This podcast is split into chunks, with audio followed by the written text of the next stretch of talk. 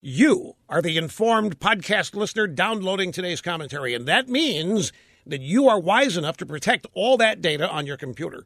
iDrive does that better than anyone. Your data is stored off-site by iDrive in one account for all of your devices. It is safely secured with military-grade encryption with an online key that only you have. Now, iDrive operates in the background while you're busy at work on your computer. Your data is transferred online.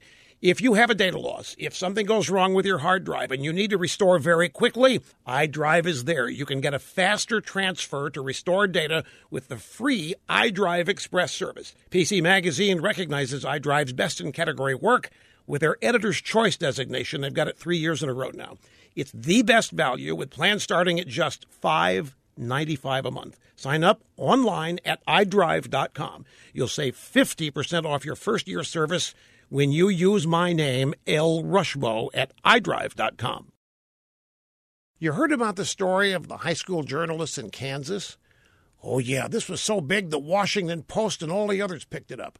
These journalists in Kansas investigated the background of their new principal. Her name was Amy Roberts, and they found out that she did not go to a university. She got a degree from a, an online diploma mill, not a university. And after their story questioning her background was published, the principal resigned. And almost immediately, these young journalists found themselves in the news. Their story was all over social media. It was reported on by respected members of the drive bys. The kids were shocked that they got so much attention from big time news outlets. But it is not a surprise why these high school journalists were held up for such praise, because their elders in the business were as proud as a mother lion watching her cubs perform their first successful hunt. Because these kids didn't just wound an authority figure, they took her out. Now, I have some advice for you high school cub reporters. You're not real drive by journalists yet. Your first scalp was somebody who did do something wrong. You found out and reported it. That's no big deal.